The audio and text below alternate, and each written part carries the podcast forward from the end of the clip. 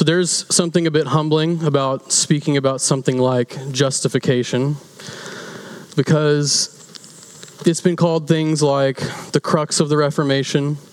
Uh, Martin Luther, apparently, according to his followers, said that justification is the article by which the church stands or falls. And John Calvin called it the main hinge upon which religion turns. That's big stuff. It's weighty stuff. So when it comes to like top tier non negotiable Christian faith issues, the early church kind of hammered out our doctrine of God and our doctrine of Christ, and controversy was how they did that. And by the time we get to the Reformation, we're going to be dealing with issues of soteriology, which is the doctrine of salvation, among other things like the authority of Scripture. But today we're talking about soteriology because that's where justification falls in.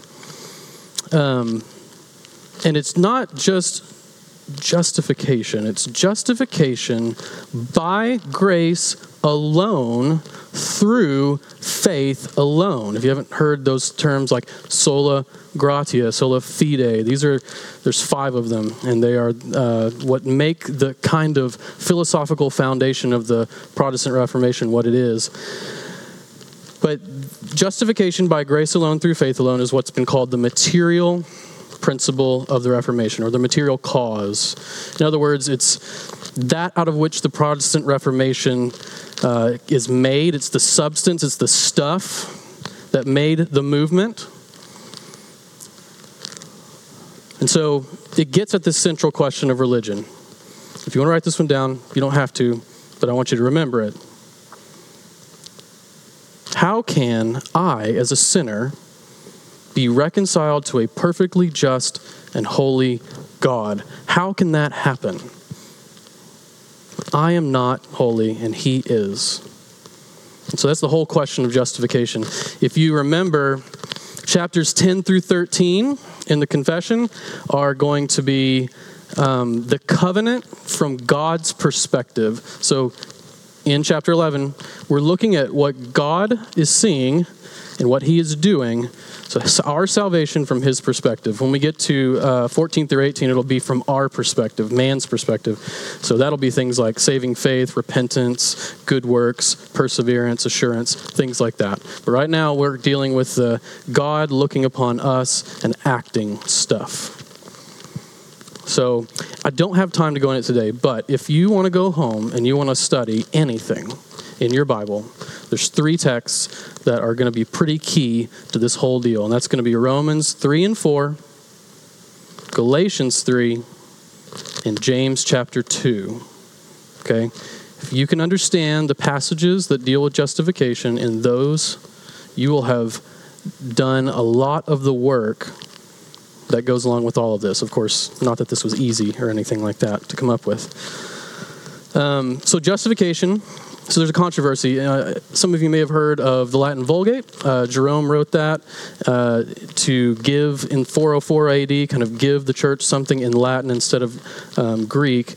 And so when he translated justification, he translated this term justificare, and it kind of loosely translates into make someone righteous or make to make righteous. And when the reformers got hold of the Greek New Testament, they saw that dikaiō really translates closer to something like to declare righteous. So make righteous, declare righteous. And they're going, actually, this matters. And it did end up mattering because one theology came out of this one and another one came out of this one. Now, of course, we want to go with the Greek. It's not a translation, it's the original. All right, so we very much appreciate Jerome's work there, but we do see that that was a problem.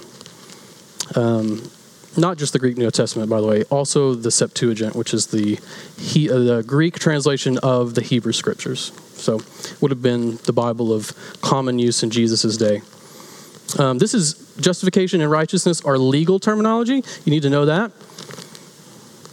Because that's going to be what others are arguing is not the case. We are specifically arguing that this is a forensic issue. Okay? And so Jesus forgives and makes alive previously spiritually dead sinners by Colossians 2:14 canceling the record of debt that stood against us with its legal demands. This he set aside nailing it to the cross. And the confession is going to argue that justification does not mean to make righteous in the sense of changing a person's character, which is where Rome is going to go with it, among others, mainly the Socinians and the Quakers. I'm not going to really talk about why that is. You can go look that up yourself. But what it does mean is to constitute righteous and to do so by declaration. And so, anytime we're looking at the confession, we're asking questions like, I wonder what they thought about this, that, or the other. Um, you can also consult the documents that go with it. One of them being the Baptist Catechism. So, if you get the older version, it'll have that in the back. And the Orthodox Catechism, which is a Baptist version of the Heidelberg Catechism.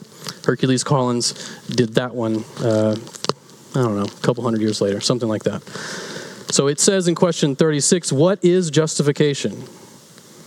Justification is an act of God's free grace wherein He pardons all our sins and accepts us as righteous in His sight, only for the righteousness of Christ imputed to us and received by faith alone. The alones are really important. So, this is kind of carrying on. If you remember, um, Romans 8, 29 and 30 has this what we've what's been called the golden chain, the unbreakable golden chain of redemption. You've probably heard that language before. Uh, just to remind you, those whom God predestined, He also called, and those whom He called, He also justified, and those whom He justified, He also glorified. So the chapter before us was what? Effectual calling, and now we're at justification. Okay? And so to be effectually called is to be justified in the sense that these things can't be separated. When God does one, he does them all. Okay? And so it's just just as surely as you are justified, you'll also notice be glorified. You ever notice how Paul says glorified in the past tense? Like it's something that is so sure, it's done deal, it's gonna happen like he's standing outside of uh, time and space or something, you know, because he is, and he knows these things. He's in control of these things. It's good news for us. Well, let's look at number one in chapter 11. This first paragraph is going to be what we might say telling us about the nature of justification. It starts out with those God effectually calls, he also freely justifies. So we just saw why that's the case. It's going to come in two ways it's going to be externally given, and it's going to be internally gained. So let's start with negative, excuse me, uh, ex- externally given. I'm going to state it this way. So I'm actually going to go out of order a little bit from what the confession says. So if on this part you might want to, Mark shaking his head at me, sorry. you might want to follow the page because I'm going to group it as here's what it's not, and then here's what it is. But really in the confession, it's not, is, not, is, not, is. Does that make sense? So we'll talk about it negatively stated. What is justification not?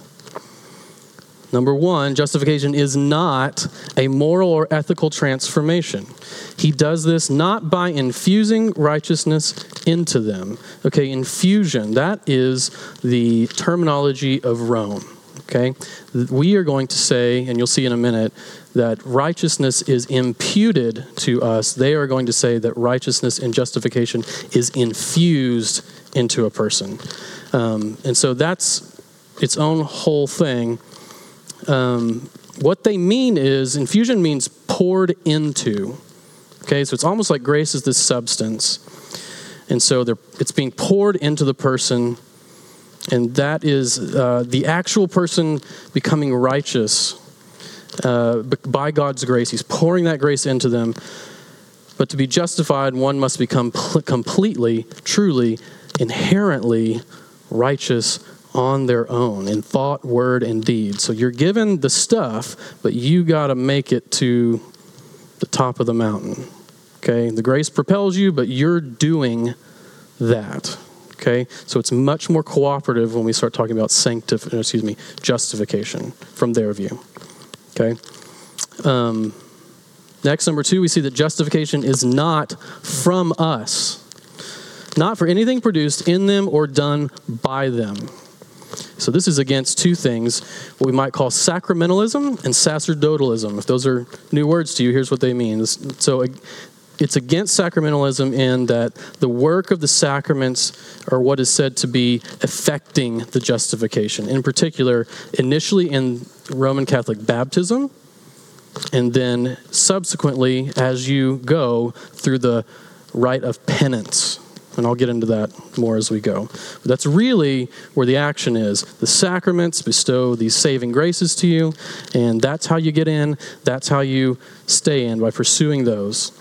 And the sacerdotalism is just this idea that you need a priest to do the mediating work between you and God in the administration of these sacraments because they're the only ones that count. I don't know, you know, that kind of thing. Um, but so if justification is ours solely on the basis of God's grace as a gift, Romans 3:24, through the redemption that is in Christ Jesus, then the question at the end of Romans 3, verse 27 what becomes of boasting? The answer's right there, isn't it? It is excluded. Excluded. Totally.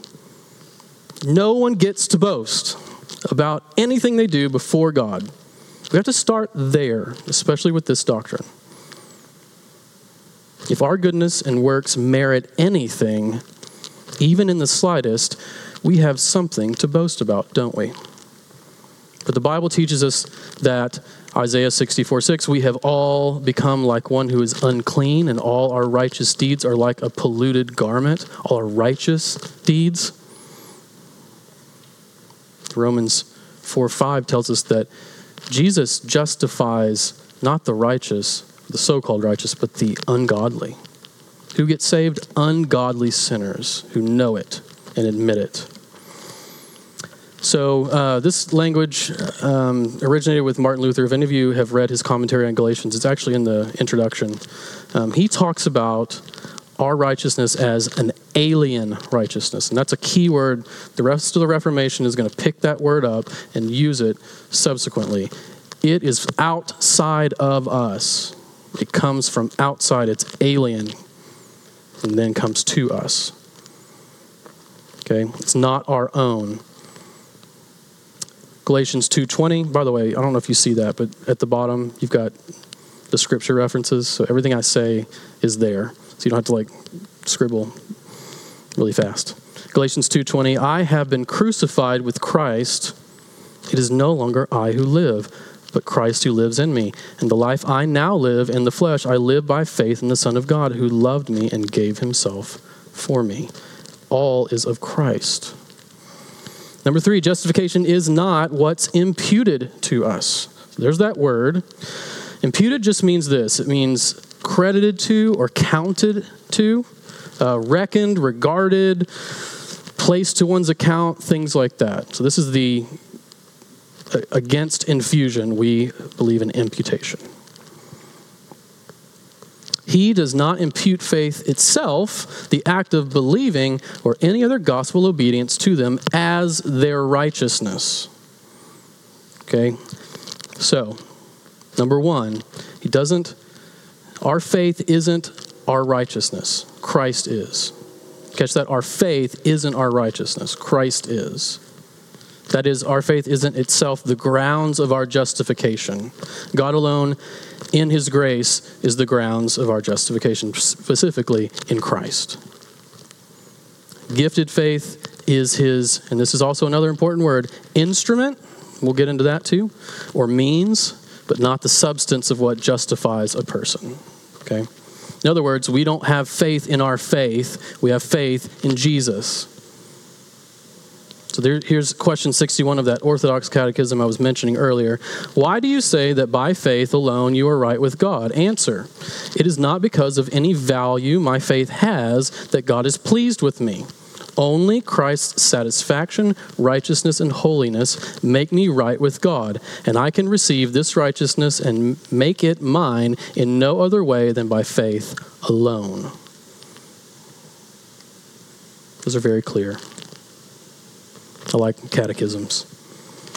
Okay, second, the act of believing. Our believing isn't our righteousness. Christ is our righteousness. Faith is not a work. That's what the Arminians sometimes would say. Faith is not a work, it's a gift. We believe because God has given us faith. Any faith we muster up on our own won't be from God and therefore won't be a saving faith. Faith, in fact, isn't something you can strengthen on your own.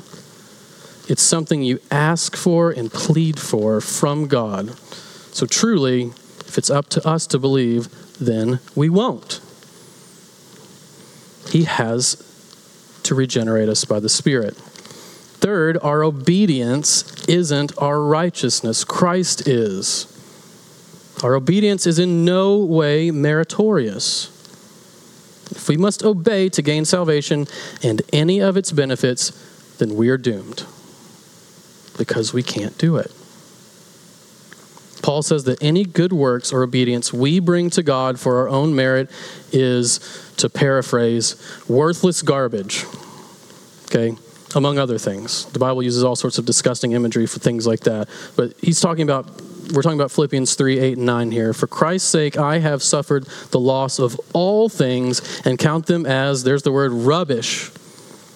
Speaking of anything that would turn him to confidence in himself in order that I may gain Christ and be found in him, not having a righteousness of my own that comes from the law, but that which comes through faith in Christ, the righteousness from God that depends on faith. That's pretty clear. Romans 4 5 again, to the one who does not work but believes in him who justifies the ungodly, his faith is counted, you could say imputed, as righteousness. And so, just to kind of give you an idea historically of what's going on here, um, the Roman Catholic Church has created a system to hold all of this up. You may have heard of some of these things. Um, that there's two kinds of sin, for instance. There's venial sins, which um, are less serious and they diminish justifying grace, but they don't remove it. But then there's these mortal sins, which are so serious that they nullify justifying grace. In other words, you can fall out of justification. That's a problem. If you're reading your Bible, that's a problem. And there's no universal agreement, by the way, on what a mortal sin is. So there's no list or something like that. I guess it's up to the priest or whoever. Um, but restoration in their system requires the sacrament of penance.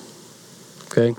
You confess to a priest, you receive absolution, and you do works of satisfaction. That's how you get back into God's good graces, according to them. And by the way, I know if you have Roman Catholic friends, I have some too, and not everybody's number one is aware of all of this as being official dogma, which it is still. And they don't all act according to it. So don't go back to your friend and be like, Do you believe that? oh my gosh. They might be like, What are you talking about? Be more gentle. anyway. So, what the sacrament of penance does is it earns you what's called congruous merit, which restores you to justification as long as you have the previous grace of baptism. You have to have the first to get the second, which is different from what they call condign merit, which is beyond what's required of us and demands a reward from God. There's a little problem there too. Our obedience is what? It's just what's been asked of us. And who alone can merit before God? Christ alone. God doesn't owe us anything.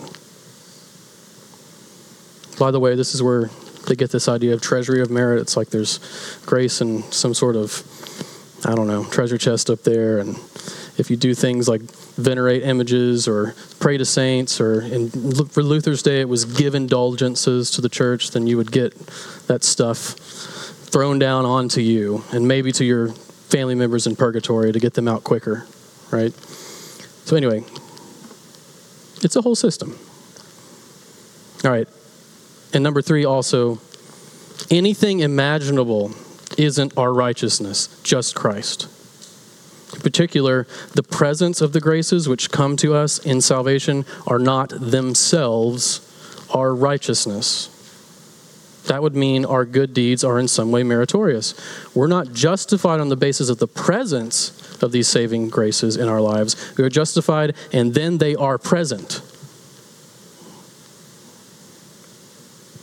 Famously, Ephesians 2 8 and 9. For by grace you have been saved through faith. And this faith is not your own doing, it is the gift of God, not a result of works, so that no one may, there it is again, boast. What, it, where is boasting? Well, it's excluded, right? No one may boast before God. Um, Roman Catholics in the Council of Trent. It's a very interesting document. There's a whole list of anathemas. Uh, you know what anathema means? It's Paul uses that term in Galatians to mean damned, or uh, yeah, something like that. Um, there's different translations, but that's essentially what it is. This is a pronouncement of damnation. So Canon 30 If anyone says that after the grace of justification has been received, to every penitent sinner the guilt is remitted, and the debt of eternal punishment is blotted out in such a way that there remains not any debt of temporal punishment to be discharged either in this world or in purgatory before the entrance to the kingdom of heaven can be opened to him, let him be anathema. Basically, what that says is if anybody rests completely on the righteousness of Christ, they're damned. It's very plain. It's one of many statements like that. If you're interested, go look at that later. You can find it on the internet for free. In this way, the Roman formulation of salvation is what's called an analytical view of salvation or of justification. In other words, you are justified upon analysis of your life your good works and your suffering for sin, which you can also, again, make self atonement for your sins in purgatory, so that you have to become inherently, again, inherently righteous. You have to really become perfect. And apparently that's possible. So, under analysis, are you justified? I don't know about you, but I won't be. Thank God that's not how that works. In so many ways, with Rome and plenty of others, the error or heresy is that we get in by grace and we stay in by works. If you want to just get really simple about it. Of course, we must call to mind Galatians 3 3. Are you so foolish? Having begun by the Spirit, are you now being perfected by the flesh? And the answer is obviously no. That's crazy. Foolish, even. Orthodox Catechism, question 62. Why can't the good we do make us right with God or at least help make us right with Him? Because the righteousness which can pass God's scrutiny must be entirely perfect and must in every way measure up to the divine law. Even the very best we do in this life is imperfect and stained with sin. All right.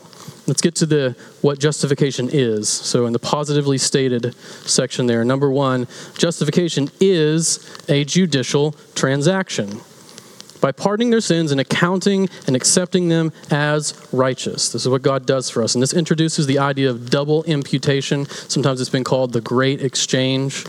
And that's just that Christ gets our sin credited to his account and we get his righteousness credited to ours.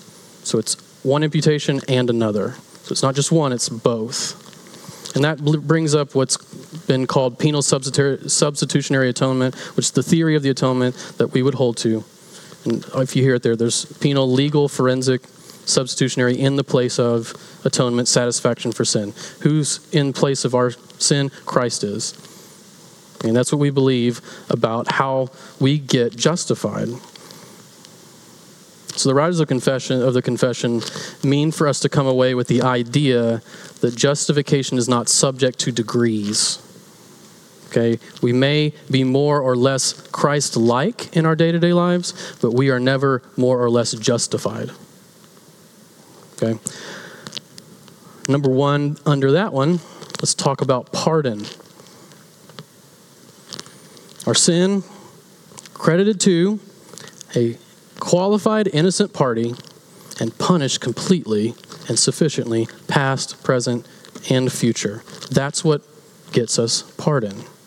Of course, we can look just at John 19 for Jesus' words, it is finished, to know that that's true.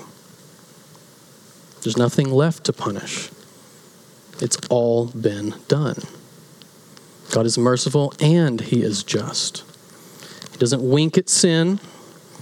It must receive the righteous wrath that it deserves. The question is upon whose head? And then acceptance. In acceptance, we aren't returned to square one, thankfully. If so, we would immediately ruin it, right, and require further atonement. Instead, God accepts us as completely righteous in His sight, and we are counted or credited as just and righteous, though in fact we are not. Luther came up with the famous phrase, simul justus et peccator. In other words, uh, just as if I'd, excuse me, that's the next thing. Um, simultaneously, sinner and just. We're both of those things simultaneously. We are sinners, but we're justified. And the famous Jeff quote. I don't know where he got it, but Jeff says it all the time. As if I'd never sinned, but it's not just that, it's also as if I'd always obeyed. It's both. And that's that double imputation. We are pardoned and accepted. All right, number two, justification is for Christ. He does this for Christ's sake.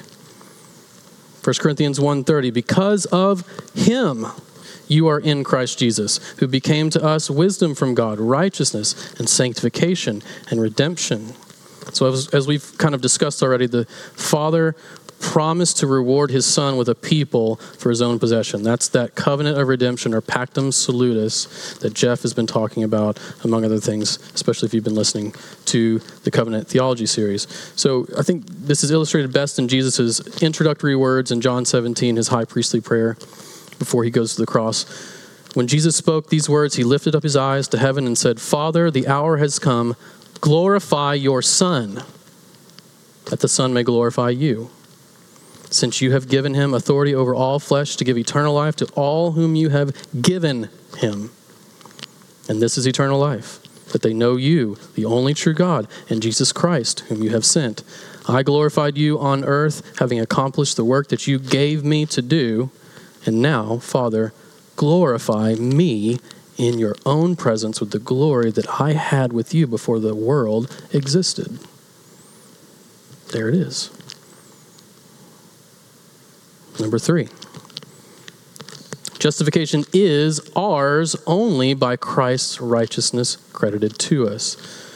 Instead, he, there's that word again, imputes Christ's active obedience to the whole law and passive obedience in his death as their whole and only righteousness by faith. So, it's not as if uh, Jesus' active and passive righteousness are two separate things um, they are the same one act. This is what uh, Paul is talking about in Romans 5. As one trespass led to condemnation for all men, so one act of righteousness led to justification and life for all men.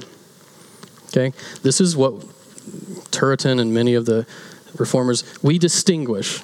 We don't affirm, we don't deny, we distinguish in this way.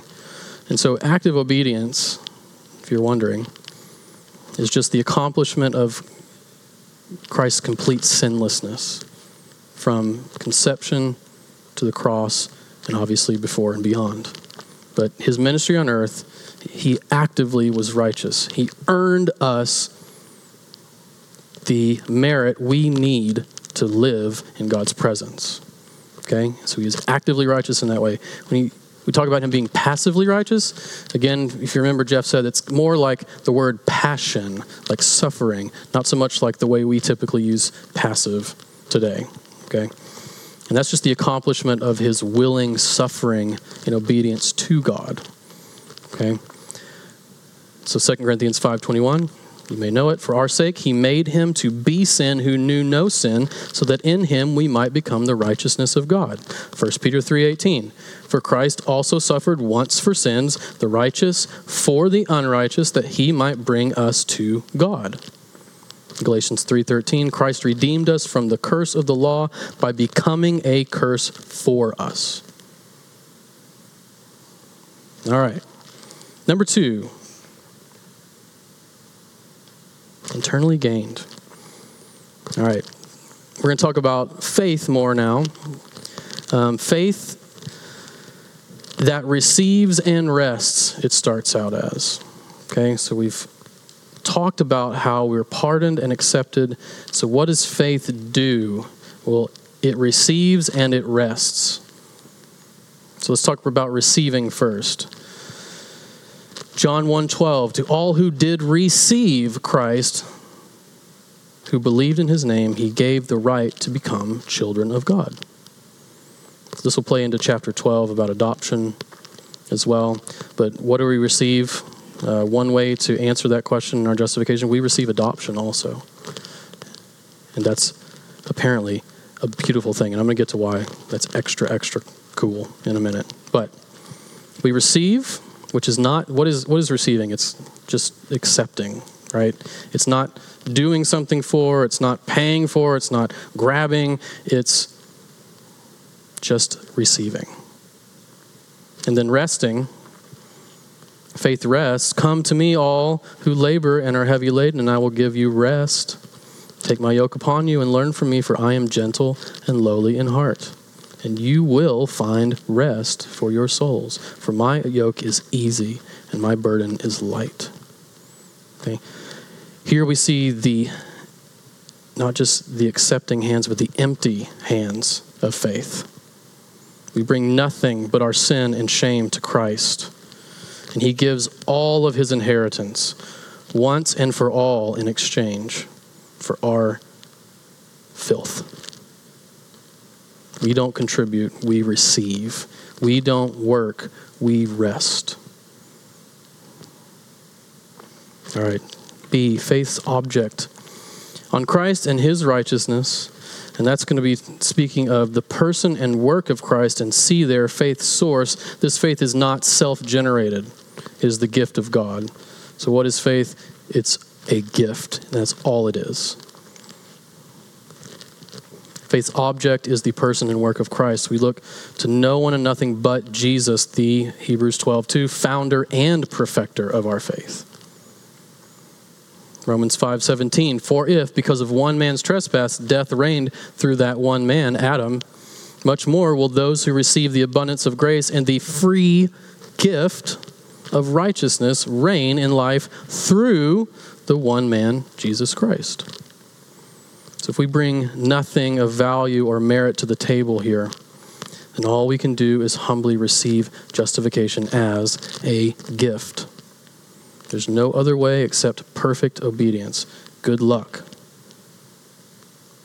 So, since that's impossible, we must humble ourselves and accept that we are that needy, we are that weak, we are that incapable. You feel yourself recoiling from that, even as I say it? We all do it. Nobody wants to be those things, but here's God saying, Be them. Be poor in spirit, be meek when you, we see your weakness, my grace is sufficient, and I'm shown strong. Therefore, when I am weak, I am strong. Things like this.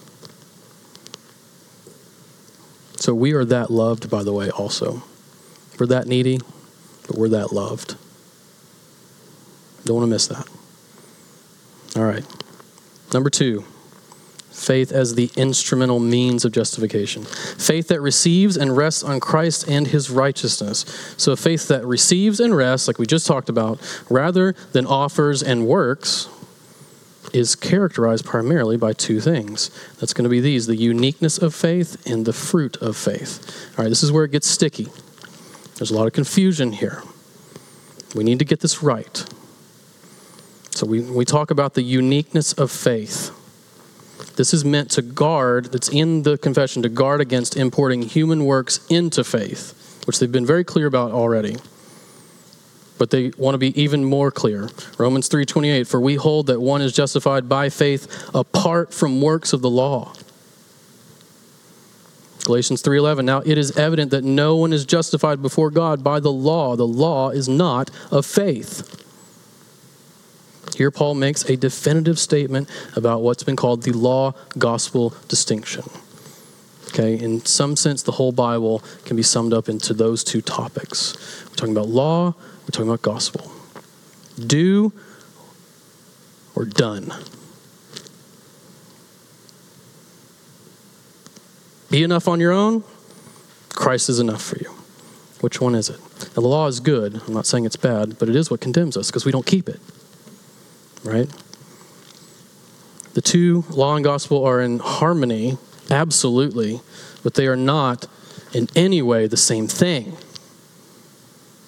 One brings condemnation by exposing us as sinners, the other brings justification. And really, we should be reading our entire Bibles through that hermeneutic that distinction, that way of reading. We should try to see which one are we talking about here. And of course, it's not just quite that simple, but I want you to, to look at that word alone. Excuse me, it says only in yours. In the original, it says alone is the only or alone instrument of justification. And then we get to the second part, yet it does not occur by itself or alone in the person justified, but it is always accompanied by every other saving grace. It is not a dead faith, but works through love. So we might, at this point, there's people that are going, hey, wait a minute. What about, shouldn't we like do what Jesus says and obey him? And of course we should. Why though, is the question you want to just slap a verse on it, it's his kindness, Romans 2 4, that leads us to repentance. We love our Father, not the kind of fear of punishment that John's talking about, that love casts out.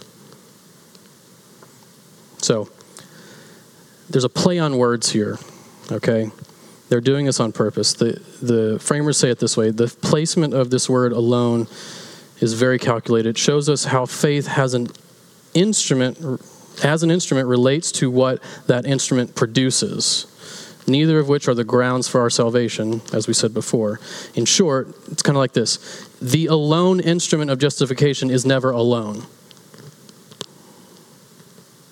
Or it's been said, we are saved by faith alone, but the faith that saves is never alone. So we have to forcefully and emphatically and insistently distinguish. We don't separate the instrument from its benefits. Okay? Faith is not fruit, but it has to be there for there to be fruit. And the faith is a gift, right? So, all of Christ.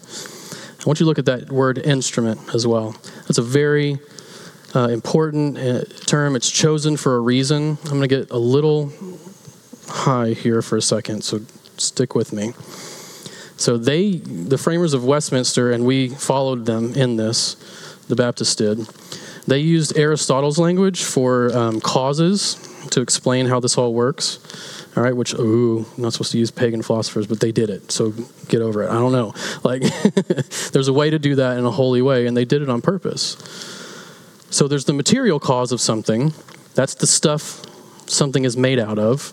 So wood or something like wood. The formal cause is the form or pattern of the thing, the idea of it.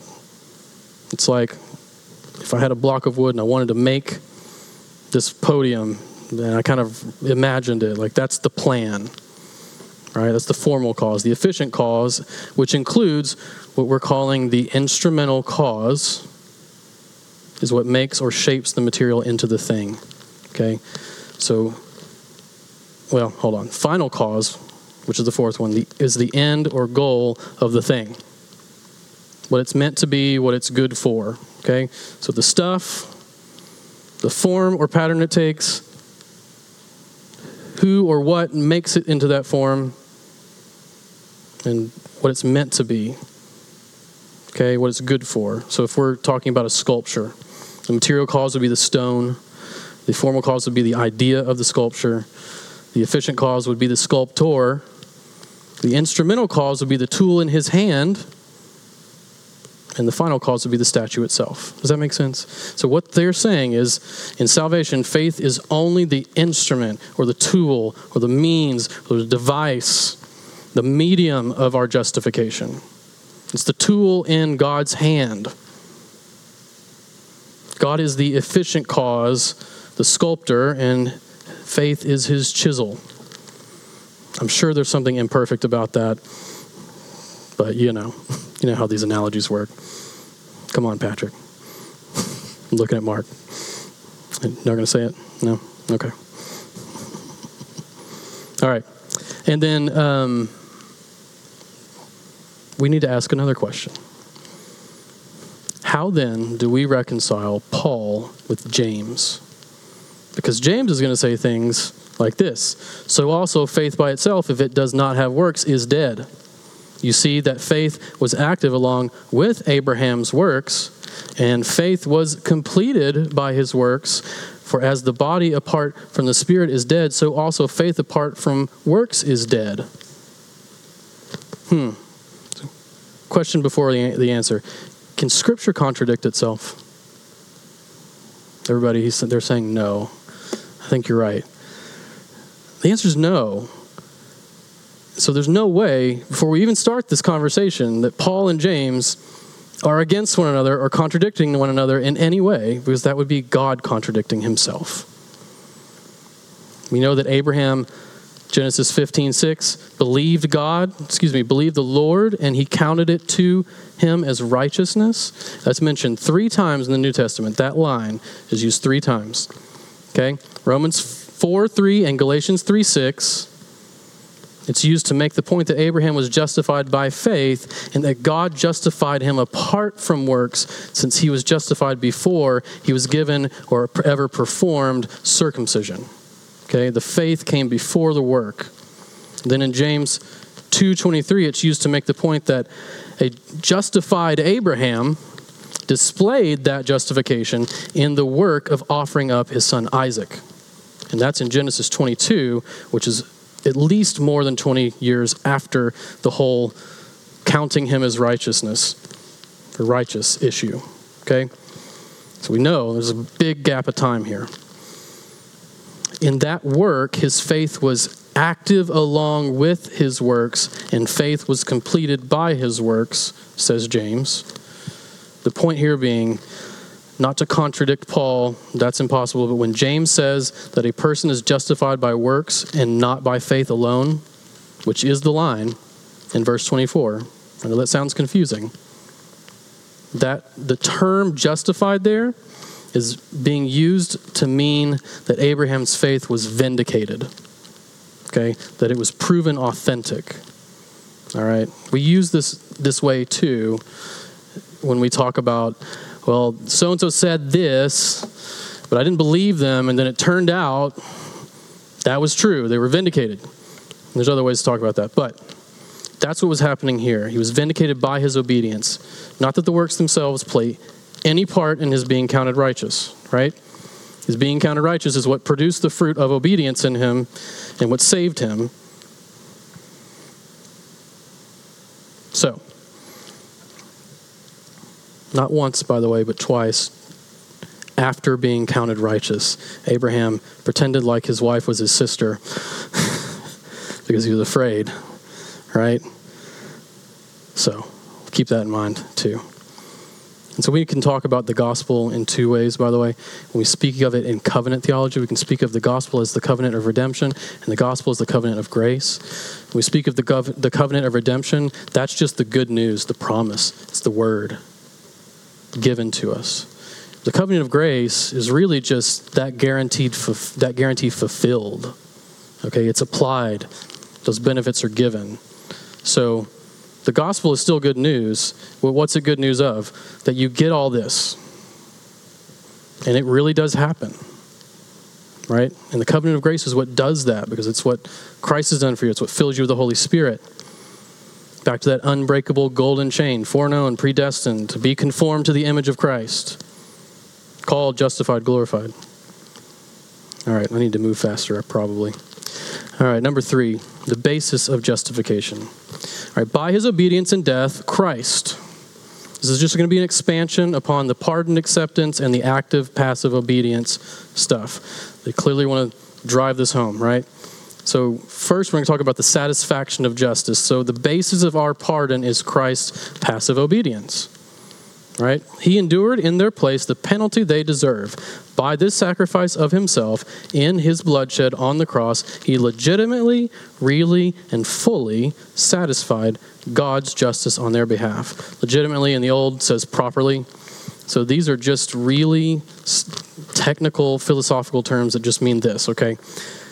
Legitimately means exactly. Really means actually, genuinely and fully just means completely and perfectly. So you could say it like this He exactly, actually, genuinely, completely, and perfectly satisfied God's justice on their behalf. Amen. All right, number two riches of grace.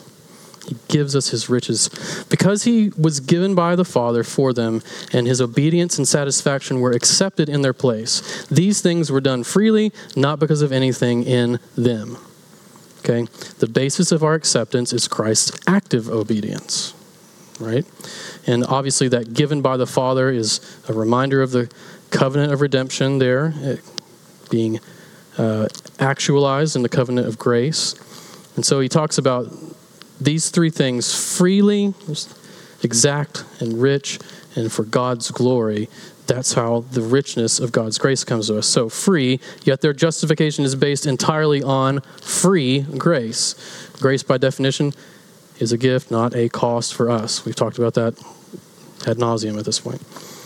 Exact and rich, so that both the exact justice and the rich grace of God, if you would think about maybe Ephesians 2 here, again, the immeasurable riches of his grace and kindness is what is described about what we get when we are made into a new creation. And see there for God's glory, as always, would be glorified in the justification of sinners, that God would be glorified in the justification of sinners. And there again, if go back to like Ephesians 1, we all know this one. To the praise of God's glorious grace, we have redemption through Christ's blood, the forgiveness of our trespasses. Okay? So, number four, the occasion of justification two things there's justification in eternity and justification in time. So, from all eternity, God decreed to justify all the elect. Okay, this is where they really get specific about those covenants. So, again, pactum salutis, right? Redemption planned by the Father God the Father chose us in Christ before the foundation of the world that we should be holy and blameless before Him. Peter greets the Christians he's addressing as being saved according to the foreknowledge of God the Father. And this is meant to be against the view that the pactum salutis meant that the elect were never somehow under God's wrath at all, that that was just they up they were never anything other than righteous in God's sight. And that's not true. We're going to see until we come to Christ, we are under condemnation. Until in time and space, we are converted and filled with His Spirit. Okay, so that was a problem more back then. I don't, I don't know if there's anybody these days. I can't think of anybody that holds that one, but maybe I, maybe there is. Somebody can tell me later if there is. All right, and then there's in time. And in the fullness of time, Christ died for their sins and rose again for their justification. Nevertheless, they are not justified personally, here it is, until the Holy Spirit actually applies Christ to them at the proper time. There's a balance in this statement, just like before. So, this is going to be talking about the other two parts of redemption the Historia Salutis, which we might think of as redemption accomplished by Christ Christ gave himself as a ransom for all, which is the testimony given at the proper time, as he was delivered up for our trespasses and raised for our justification in real time and space, not theoretically or somehow eternally. It happened here. And then the Ordo Salutis, which would be a redemption applied by the Holy Spirit. The Spirit applies what Christ accomplished to us by the washing of regeneration and renewal of the Holy Spirit. Is Titus 3, whom God poured out on us richly, so that being justified by his grace, we might become heirs according to the hope of eternal life. This is going to be pushing back against two heresies. One uh, was the one that we just mentioned, and the other one would be uh, hyper Calvinism that says you only, it says a lot of things. One of them would be we're only going to evangelize people that kind of look like they're coming, right? Instead of going, no, there's a free offer, and we give it indiscriminately because we do not have the knowledge of God to know who the elect are, and we give the gospel and give the gospel no, no matter how dark it gets because we believe God saves. All right, number five, the reality of justification. We're going to talk about security, loving discipline, and restoration. Security, God continues to forgive the sins of those who are justified. Continues. Just stop and think about that for a minute. Even though they can never fall from a state of justification. 1 John 1 9. If we confess our sins, he is faithful and what? Just to forgive us our sins and to cleanse us from all unrighteousness. How is he just in that? Because Christ took the penalty. John 10, 28. I give them eternal life. This is Jesus speaking. And they will never perish, and no one will snatch them out of my hand. You cannot be snatched out of your Savior's hand by anyone or anything. That includes you, by the way. You can't wiggle out. Which I won't read it now because it's too long, but the end of Romans 8 is beautiful. You know, it starts with there's no condemnation in Christ, and who is going to bring any charge against you if you are the elect? Christ is the one who died, was the one who raised, who was raised, who's seated in heaven, interceding for you. How can anything in all of creation ever separate you from the love of God we have in Christ Jesus? And again, you're a part of creation.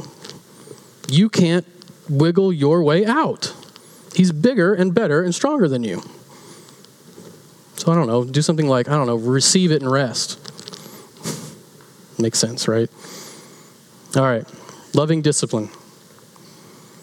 This is against the antinomians, uh, which would be just a word that means lawlessness or lawless ones. They essentially say that repentance isn't something that needs to be sought out because sin has no consequence of any kind for the believer. And that's wrong. Of course, Romans 6, what shall we say? Are we to continue in sin that grace may abound? May it never be. Okay. Followed by, if we're to go back to Ephesians 2 and hear about how grace saves through faith, it's not our doing, it's no one gets to boast. What's right after that? For we are his workmanship, created in Christ Jesus for good works, which God prepared beforehand which, if we go back to chapter 1, was before the foundation of the world, that we should walk in them. You didn't save you. You're not going to keep you. God will make sure it's all done. And of course, Philippians 2 work out your salvation with fear and trembling, for it is God who works in you both to will and to work for his good pleasure. All right, let's look at they may fall under his under God's fatherly displeasure because of their sins. That one's a little more squirmy. It's hard. Parents hate the sins of their children because they love their children. To love is to hate in that sense. We don't disown or stop loving our kids when they sin, we correct them. How much more is that going to be true of a God who's perfect in kindness? And how much better of a parent is He than any of us are? Hebrews 12 drives this point home. My son, do not regard lightly the discipline of the Lord, nor be weary when reproved by him. For the Lord disciplines the one he loves and chastises every son whom he receives. It is for discipline that you have to endure. God is treating you as sons. He's disciplined us for our good, that we may share in his holiness. Of course, again, perfect love casts out that kind of fear. All right, we're, we're getting there. Restoration. In that condition, they will not usually have the light of his face restored to them until they humble themselves, confess their sins, plead for pardon, and renew their faith and repentance, not to a priest, but to God. Great example David after Bathsheba in Psalm 32. When I kept silent, my bones wasted away through my groaning all day long. But I confessed my sins to the Lord. He forgave the iniquity of my sin. No longer is his hand heavy upon me day and night. And this should encourage us because God promises that since he who began a work a good work in you, he promises to bring it to completion at the day of Christ Jesus. Of course, there is those times when we see people walking otherwise in our churches, and we have to go through that process of church discipline that we don't like to go through. And at some point, somebody proves that their, their profession of faith was never credible to begin with. And we say they went out from us because they were never of us, still desiring their restoration, for their repentance, so they would come back. We want you back. But there is those times, right? And that's a sad time. But until that's proven, otherwise, you should look at everyone in this room and you should assume that the Spirit is working in them, even if they're not like you in every way. Right? So I'll hold off saying any more about any of that. I could say a lot uh, because chapter 12 is going to cover a lot of it. Real quick, number six, the unchanging uniformity of justification. In all these ways, the justification of believers under the Old Testament was exactly the same as the justification of believers under the New Testament. Who is Israel? I can't answer that question totally today, but let's real quick. Hosea 11:1 talking about Israel and all their disobedience says out of Egypt I called my son. And then we get to Matthew 2. And you hear of Christ out of Egypt I called my son. And who are we in? Who are we united to? Christ. Everything that's his is ours. And Paul is going to call us things like the Israel of God. And he's going to say that all Israel will be saved, which can't mean ethnic. And so we know then that it is those of faith who are sons of Abraham. This one always blows my mind. For no one is a Jew who is merely one outwardly, nor is circumcision, this is Romans 2, outward and physical. But a Jew is one inwardly, and circumcision is a matter of the heart, by the Spirit, not by the letter. His praise is not from man, but from God. I don't know if it gets a whole lot clearer than that. Isn't God's redemption amazing? Isn't this why Paul at the end of Romans 11 Oh, the depths and the riches of the glory and the wisdom and the knowledge of God, how inscrutable are his judgments and impenetrable his ways. It's just wild. No one would have ever come up with this stuff.